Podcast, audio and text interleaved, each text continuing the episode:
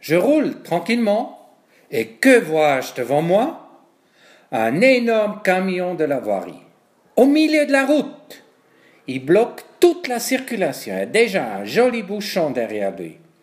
Que font-ils ces gens? Sont-ils totalement irresponsables? Ils nous bloquent la rue à une heure pareille? Qui m'énerve? Voilà une réaction euh, totalement normale, non? Normal ne veut pas dire sensé, hein Il y a des choses que l'on n'admet pas vraiment, telles que les éboueurs euh, et la nécessité qu'il ait de vraies personnes qui s'occupent d'enlever nos déchets. Moi, je les appelle tendrement les poubellistes. Cher Lia, une semaine a passé, le temps avance vite et j'ai pris l'habitude de revoir régulièrement les photos que j'ai prises de toi et de ton rire aussi désarmant.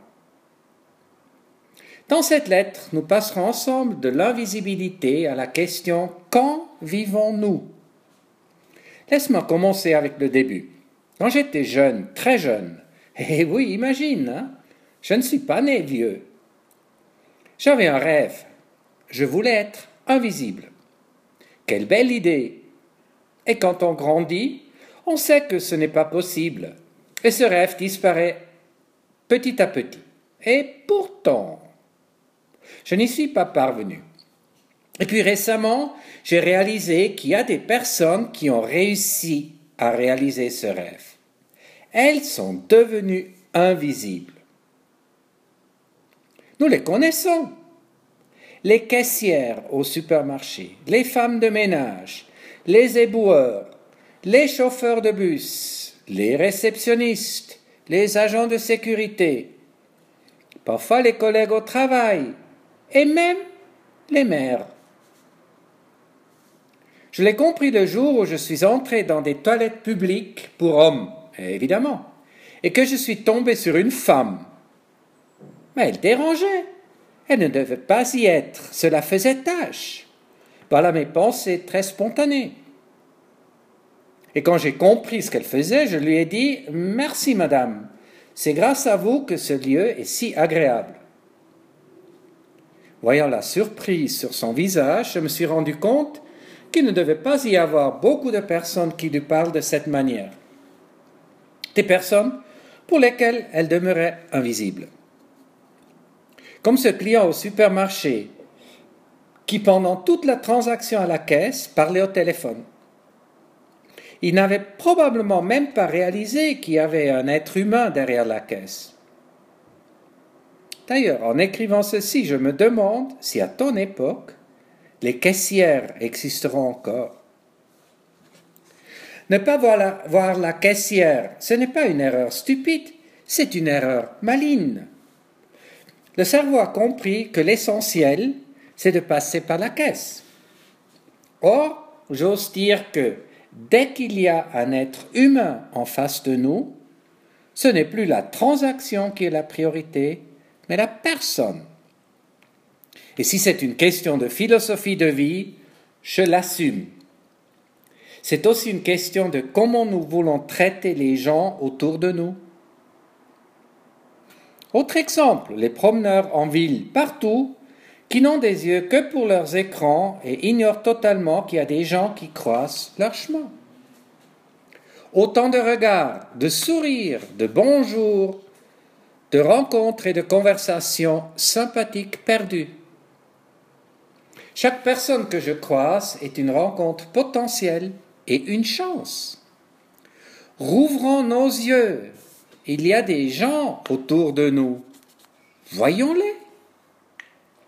Pourquoi alors ouvrir les yeux, les voir et peut-être même entrer en contact avec eux? Je réponds à cette question par une réflexion très philosophique sur la vie. Qu'est-ce que c'est vivre? Pour garder la réponse concise, vivre, c'est interagir avec soi-même et avec autrui. C'est une perception de la vie issue de mes années sur Terre.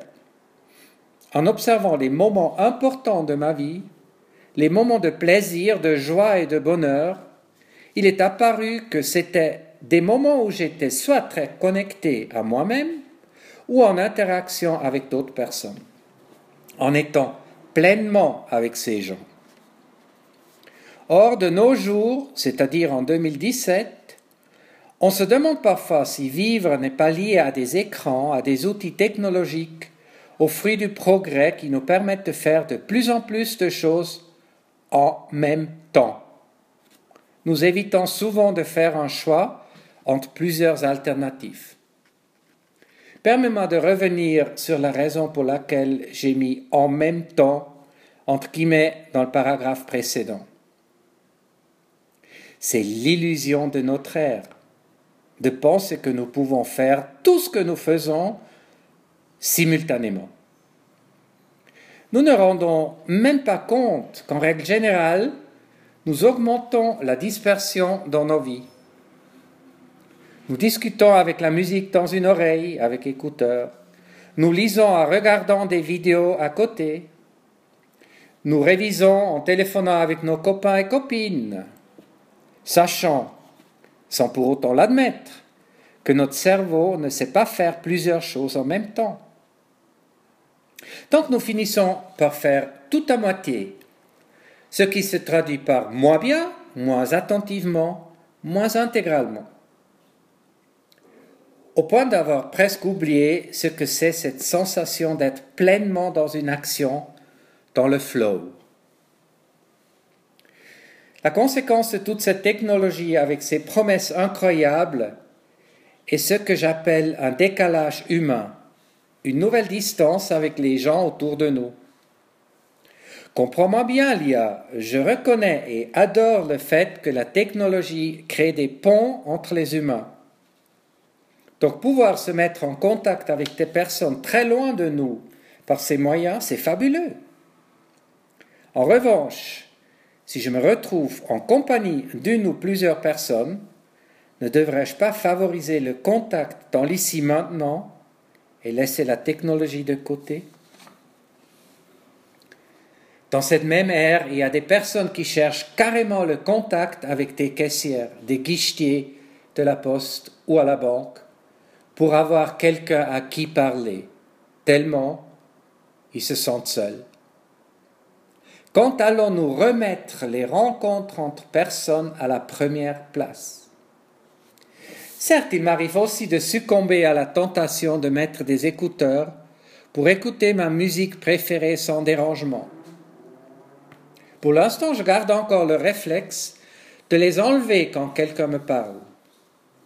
Je me concentre pleinement à l'échange avec la personne, ne serait-ce que la durée de deux phrases. Et oui, il m'est aussi déjà arrivé de regarder un film à la télé et de jouer en même temps sur mon téléphone portable ou autre écran.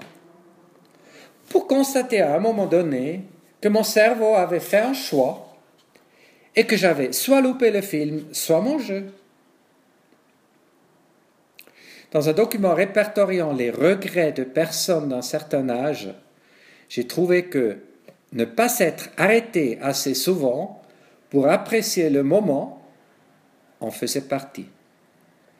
Donc, prenons le temps de faire ceci, de vivre un moment, surtout s'il y a une personne en face. La grande majorité de ce qui se passe sur un écran, c'est la vie deuxième main et peut normalement attendre.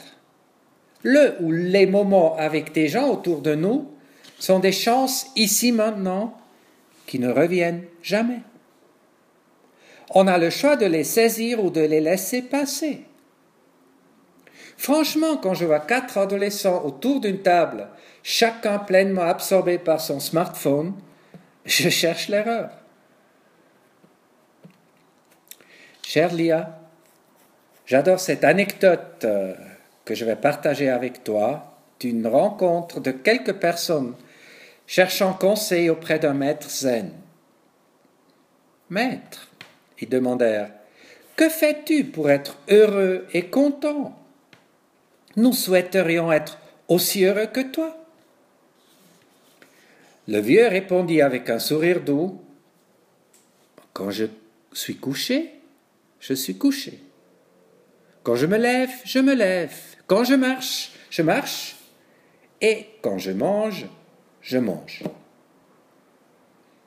Les visiteurs le regardèrent d'un air perturbé, et l'un d'entre eux dit S'il te plaît, ne te moque pas de nous. Ce que tu dis, nous le faisons aussi. Hein. Nous dormons, nous mangeons et marchons. Mais nous ne sommes pas heureux. Quel est alors ton secret? Il donna la même réponse. Quand je suis couché, je suis couché. Quand je me lève, je me lève. Quand je marche, je marche. Et quand je mange, je mange. Sentant l'inquiétude et le mécontentement de ses interlocuteurs, le maître ajouta, après un bref moment, c'est sûr, vous vous couchez aussi, vous marchez, vous mangez. Mais pendant que vous êtes couché, vous pensez déjà à vous lever.